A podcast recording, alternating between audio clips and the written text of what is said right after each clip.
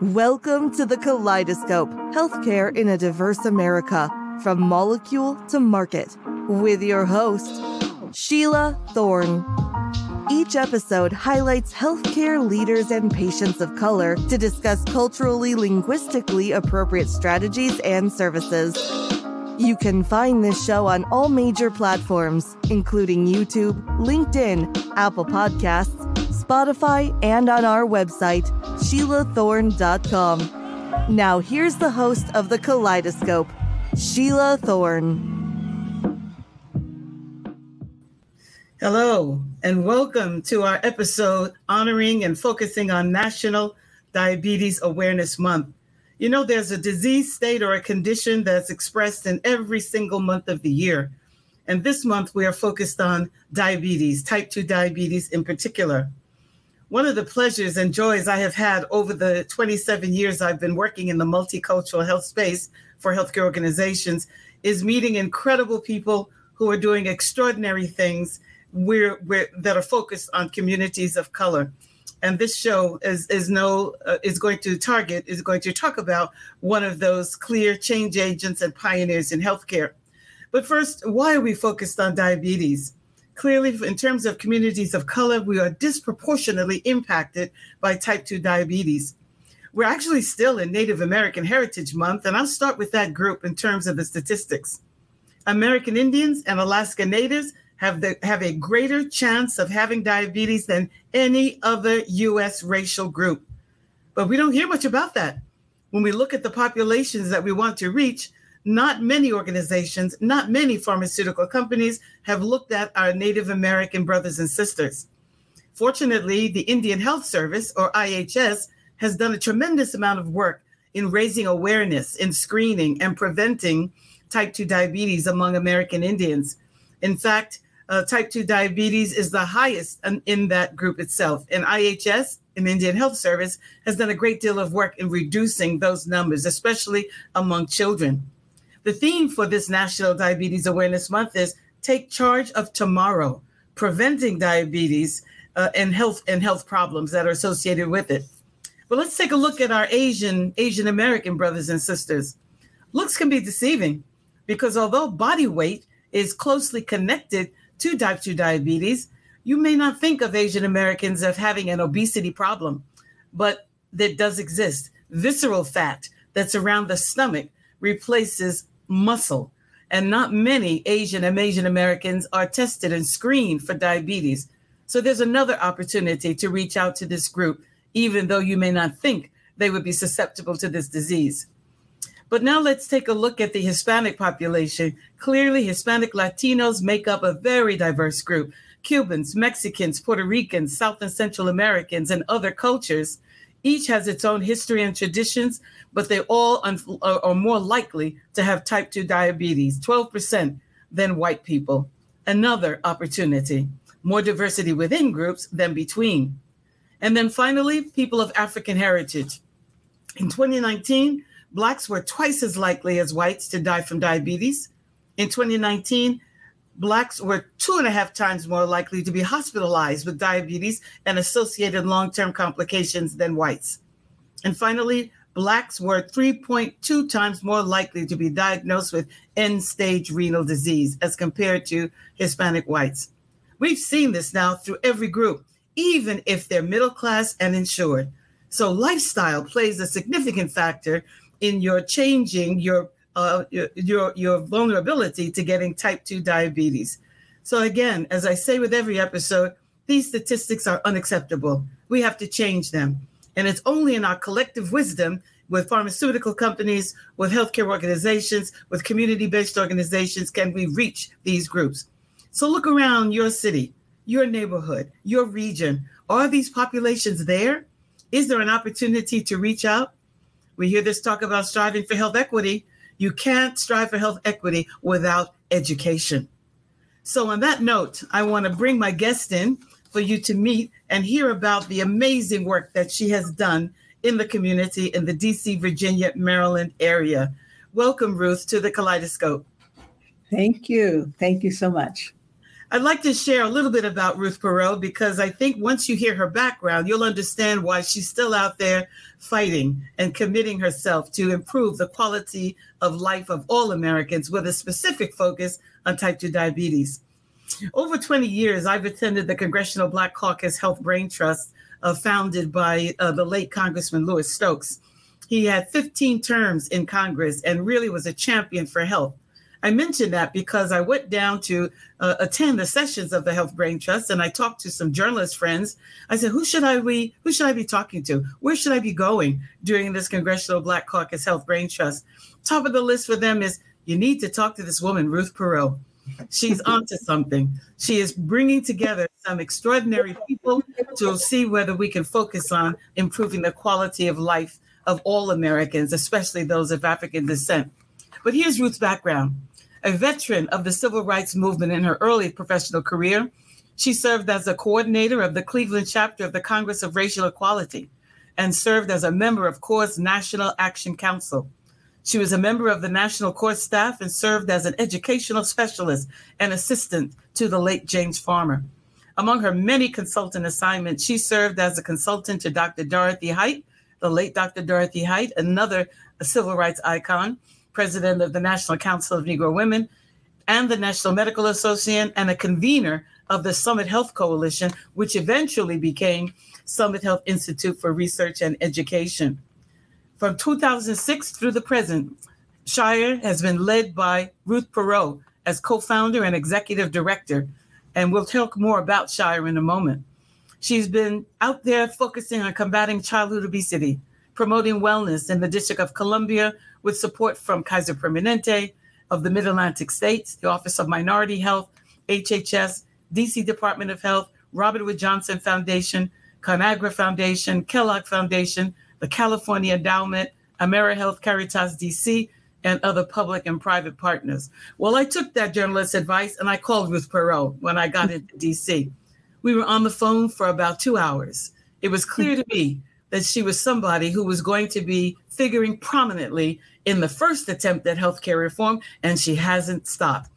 Many nights I've spent on the phone in her home with a glass of wine talking about healthcare disparities and what we could do to stop them. So it is my honor and my pleasure to introduce all of you to my dear friend, my colleague, my big sister, my mentor, Ruth T. Perot. Again, welcome, Ruth. Thank you so very much. Well, tell us about Shire, Ruth. Uh, how did it come to be? What is it all about? And, and what is your mission and vision? Be glad to. Uh, we started in nineteen ninety-seven, and we had a very clear purpose then, and it's been our guiding light ever since. That purpose, well, actually, there are two purposes. One was to work to eliminate health disparities experienced by racial and ethnic groups, and two, to promote wellness among African Americans and people of color so that we could achieve optimal health and well-being. So those have been the things that have guided us ever since. Now, in our earlier days, in the first ten years or so, we did a lot of work at the national level. Uh, we focused on, for example, making sure we collected data, disaggregated data for racial and ethnic groups. We focused on informed consent. We focused on making sure that our communities benefited from health information technology. And one of the things that really stands out in those early years was the creation of Out of Many One, mm. which brought together the five major racial and ethnic groups around issues such as diabetes, uh, as well as institutional racism, the importance of data, and so on. Uh, now, that was our work at the national level. And we still do work at the national level, but it became so very clear. We're we're based in Washington, D C. Yes. And we knew, oh, we looked around and said, now, wait a minute, we're doing all these things at the national level, but right here in our own backyard, we have African Americans experiencing diabetes at two or three or four times the rates that uh, whites in the, in the Washington, D C area. And we looked around and we said, oh, my goodness, it, in Ward eight, there are forty-two percent of folks, adults, have hypertension. We better start, as in the words of Booker T. Washington, casting our buckets where we are. Yes, yes, yes. And so we began to focus on the, the issues that really affected our work in terms of, of health disparities and wellness promotions right here in our own community. um, we realized, you know, we had done the, we'd seen the research. N I H had a fabulous study that made it very clear that lifestyle changes could make a huge difference, not only in reducing uh, diabetes levels, but also actually potentially reversing them. Uh, and they were very simple. The formula was pretty simple. It was make sure people are eating properly, uh, exercising, losing weight, not even a whole lot of weight necessary. And with the result of those, that study indicating, in fact, the results were so profound, the study got, uh, it, I think it ended earlier than planned because they got such great results. So I said, well, look, if this is the formula for dealing with diabetes and we have a diabetes problem in our community, then we need to bring that formula home and find ways to get that information out uh, to the, our brothers and sisters in this city that were experiencing diabetes at such epidemic levels. Well, Ruth, after you and I spoke for those two hours on the phone, you talked about a meeting that was going to be held at the National Medical Association, headed up by the late Doctor Richard Butcher, who was president of the N M A at that time. And you told me that that was an invitation-only meeting. We were coming together, heads of national Black organizations, to come to terms with the first attempt at healthcare reform under the Clinton administration and why we wanted to have a seat at the table. Well, I changed my travel plans. I, I inserted myself in that meeting. You said, well, wait a minute, I got to ask Doctor Butcher if you can come. And you you did invite me. I came. I walked into a room with the heads of every prominent national Black organization there.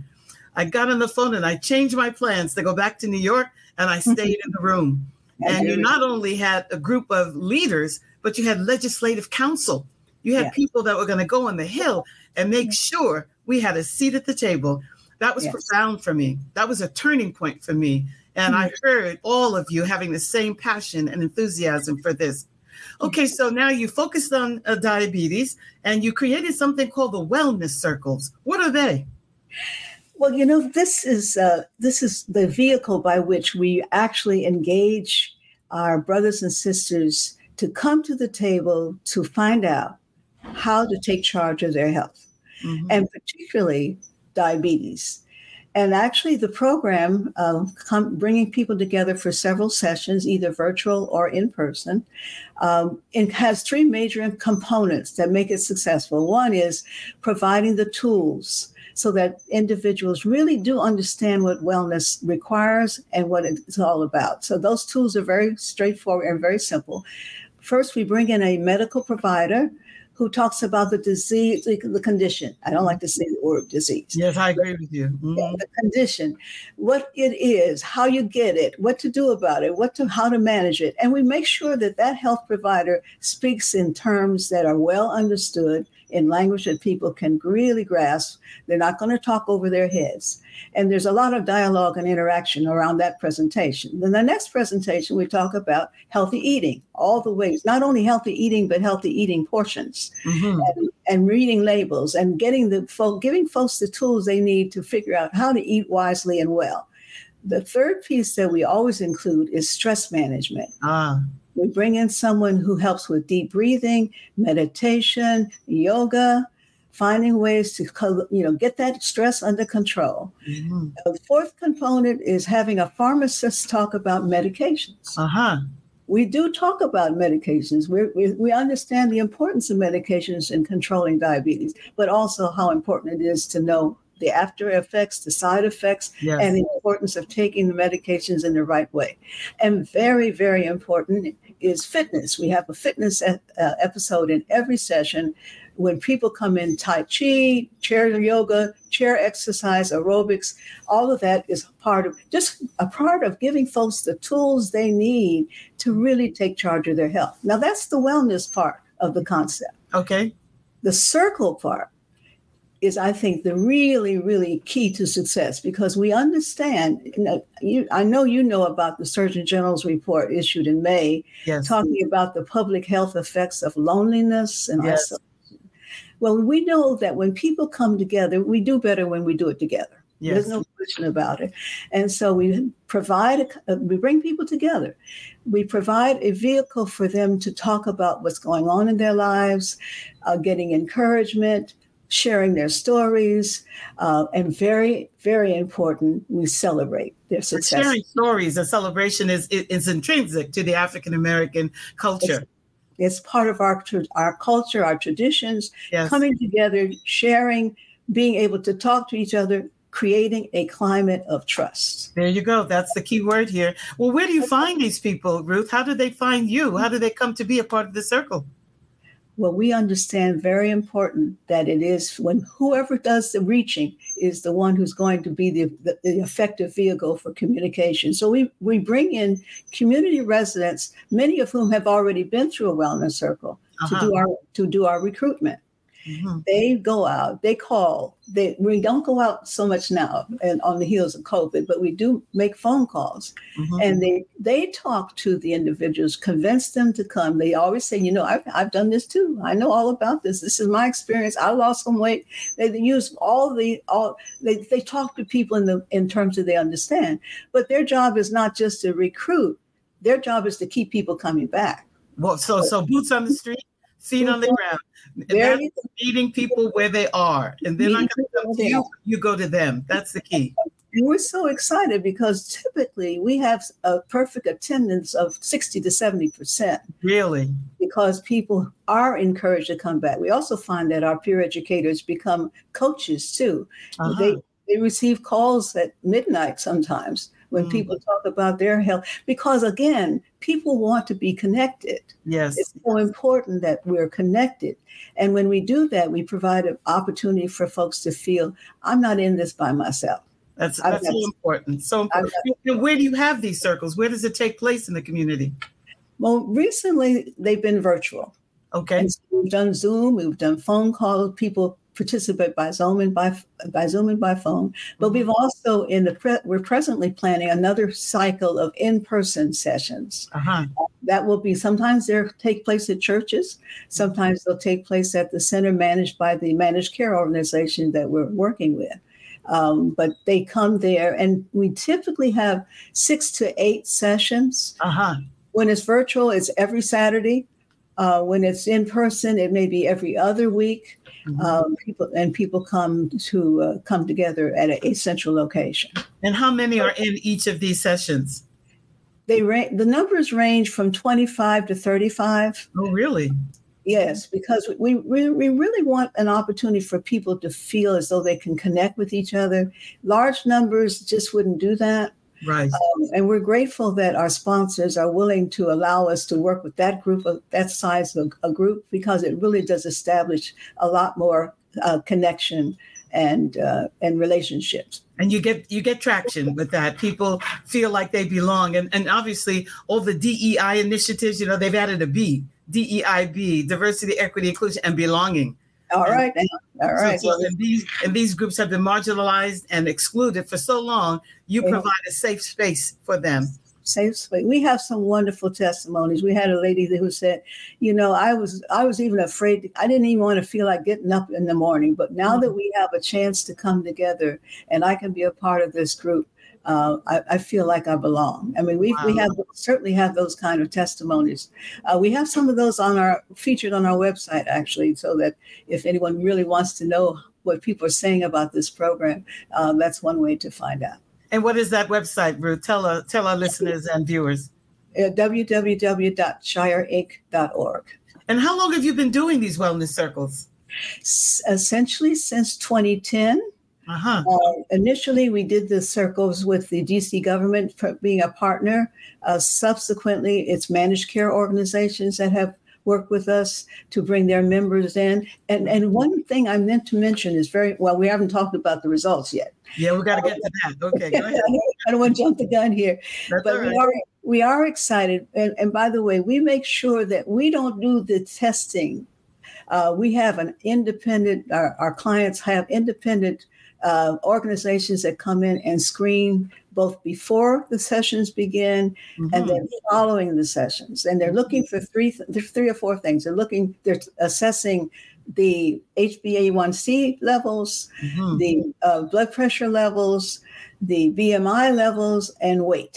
Okay. And all four of those things are checked at the beginning and they're checked at the end. And And we don't we don't do that testing. They're done by an independent agency. That's important. Also, it's very important because we, and we also do some self-reporting uh, mm-hmm. that we uh, we also have surveys of the members so we can get a sense of what they're doing differently. Mm-hmm. Uh, that's a different kind of evaluation.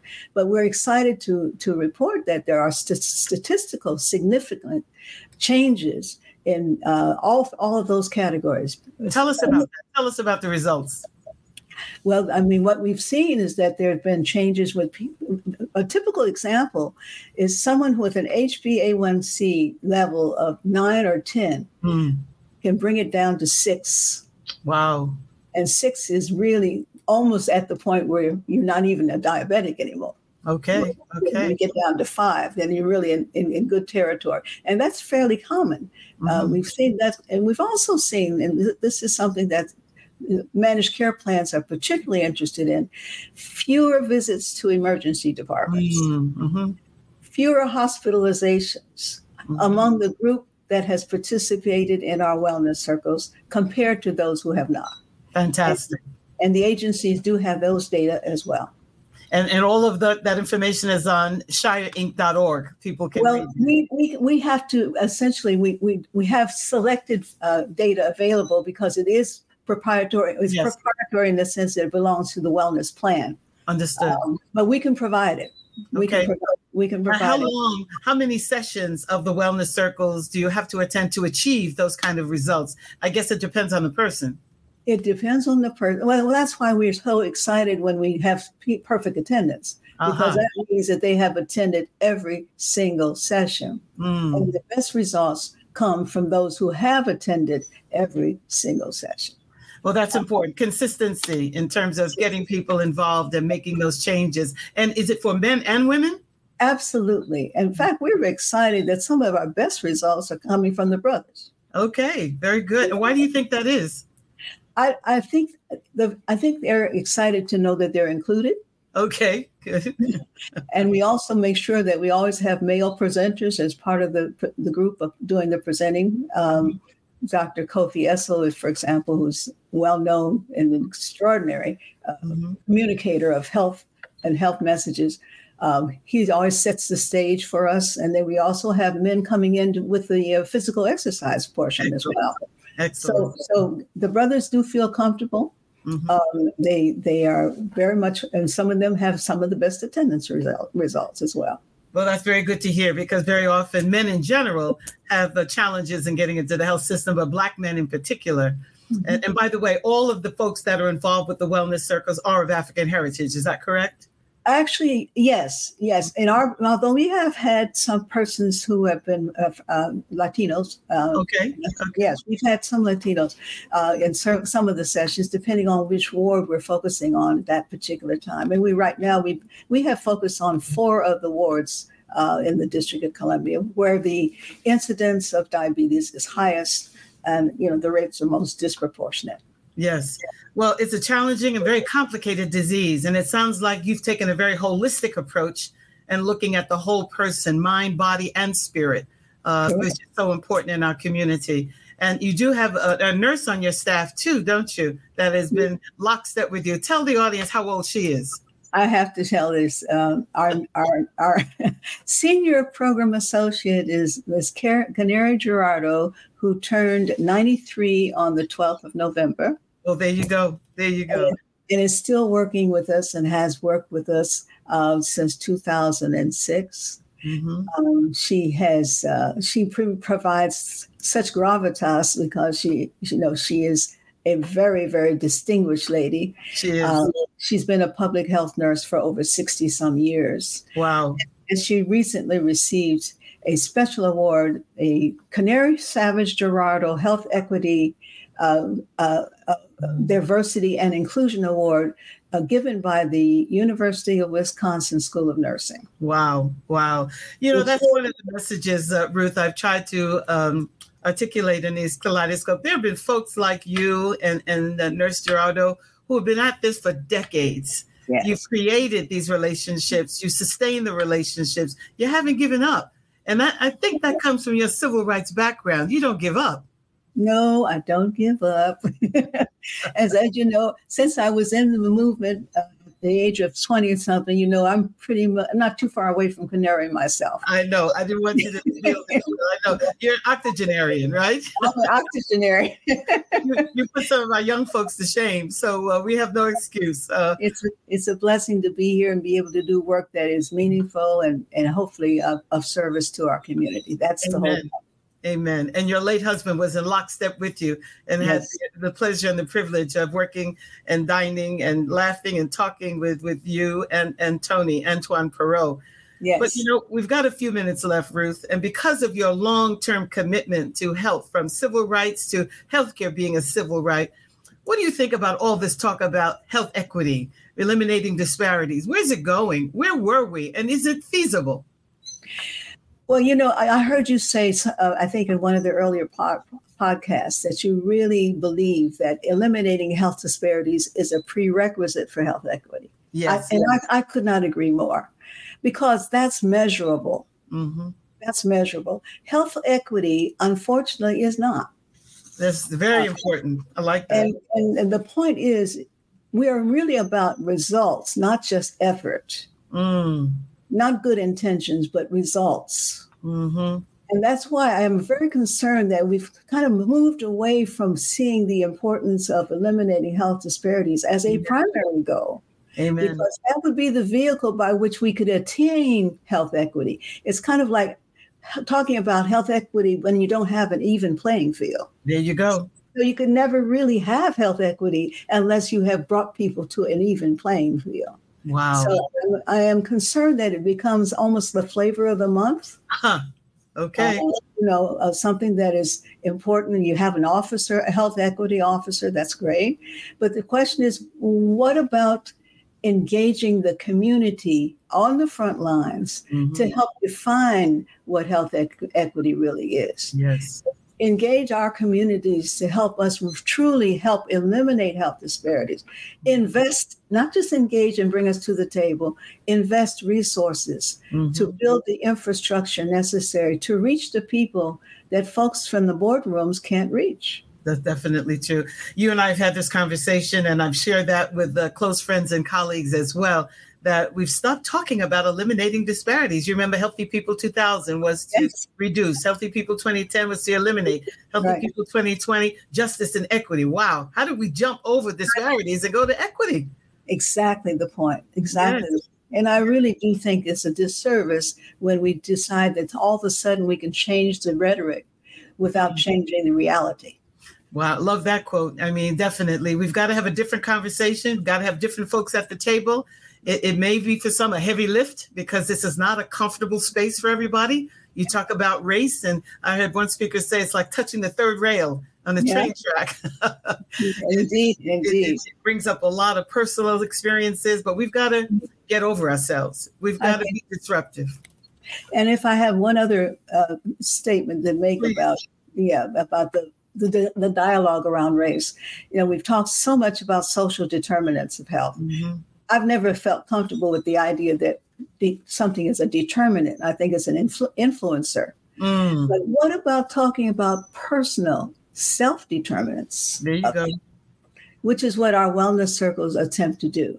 We're really helping people understand, understand that they can determine their own destiny.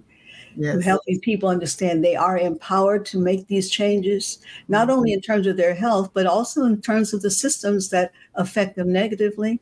We ask people to go into their their, their healthcare uh, institutions as partners mm-hmm. Mm-hmm. and advocates for themselves, mm-hmm. uh, not subservient to the doctors, but equal partners with them. Yes. And that means they have to be well informed about their condition and be ready to talk about what they expect and what they expect in terms of respect. So, yes, I, I again, I think our work really helps on a number of fronts to help that build that self-determination. But I think it also helps to bring people out of isolation, out of loneliness, and understanding that together we can do it better. Amen. Well said. And you often use a quote by Malcolm X. You want to share that with the audience, Ruth? Yes, I love that quote. He said, and I always was surprised that he did say it, he said, when I becomes we, and think about the letter I and the letter W E, even illness can become wellness. Love it, love it, love it, love it. So there are many of us on this road. It's the road less traveled, but it's a road that we've got to become a part of because the seismic demographic shifts are demanding a new way of doing things, new messages, new players, new people. And, and I do believe that Shire is an example for replication. What you're doing in D C, uh, can it be replicated in other similar cities across the country? Absolutely. Absolutely. We would we would love to be able to be advisors to someone who wants to pursue the, the development of a wellness circle, because it's very transferable. It's not only transferable, uh, transferable from a geographic point of view, it's also transferable in terms of other conditions. Yes. Such as maternal health, for example. Oh, really prominent in the news of late, for sure, for sure. Yeah, and, right, asthma. I mean, yes. We're focusing on diabetes and hypertension, but mm-hmm. we can talk about all kinds of conditions where wellness circles could be very effective. So, yes, I, we believe that uh, it has much replication of, uh, capacity, and we'd love to be able to be a part of that. Well, your team and your advisors definitely would be invaluable to any organization, pharmaceutical companies, biotech companies, whatever the condition might be. You have the formula. And you actually have on your website A, a dossier that you wrote quite a few years ago about how to engage communities. What's the name of that, Ruth? It's Building Coalitions Among Communities of Color, a multi- multicultural approach. And what year was that written in? two thousand four, and believe it or not, it's just as viable, and it will be in twenty twenty-four equally effective, I think, because the, the principles involved are timeless. Exactly right. I have it. Mine is pretty much dog-eared by now. I use it all the time. And it's so true in terms of the principles, in terms of the approach, the strategies. It's a very different way of looking at health and health care for communities of color. And it is an invaluable resource. So they can find it on your website, correct? Yeah, yeah, that one's on our website, along with some number of other reports we've done on data and health disparities and so on. So that's shire inc dot org. Yeah. w w w dot shire inc dot org. Very good. Well, I'll end this episode with a question. And to all of those who are listening or, or watching us, does your organization, your company have class, culturally and linguistically appropriate services and strategies? I know Ruth and I have class, but we want you to join us and take on the wellness circles as a model for replication, specifically focused on type two diabetes. But as Ruth said, it can be applied to any condition that disproportionately affects people of color. On that note, thank you ever so much, Ruth, for your time, for your insight, for your stick-to-itiveness in helping us all know the reality of what it's going to take to strive for health equity. It's my honor and privilege. Thank you so much. And I love your Kaleidoscope series. I love it. Thank you so much, Ruth. I appreciate that. Thank you. Thank you. All right, folks, we look forward to seeing you again in our next episode, which we're going to talk about H I V AIDS. Is that pandemic over? And we're going to have a prominent H I V treater speak to our audience about that pandemic. As we have now experienced one horrific pandemic, find out, is it gone away? Saying goodbye, all of you, from the Kaleidoscope. You've been tuning into The Kaleidoscope, healthcare in a diverse America from molecule to market, with your host, Sheila Thorne. You can find more episodes on all the major platforms, including YouTube, LinkedIn, Apple Podcasts, Spotify, and on our website, Sheila Thorne dot com. Thank you for your positive reviews, comments, questions, and for sharing this show with others.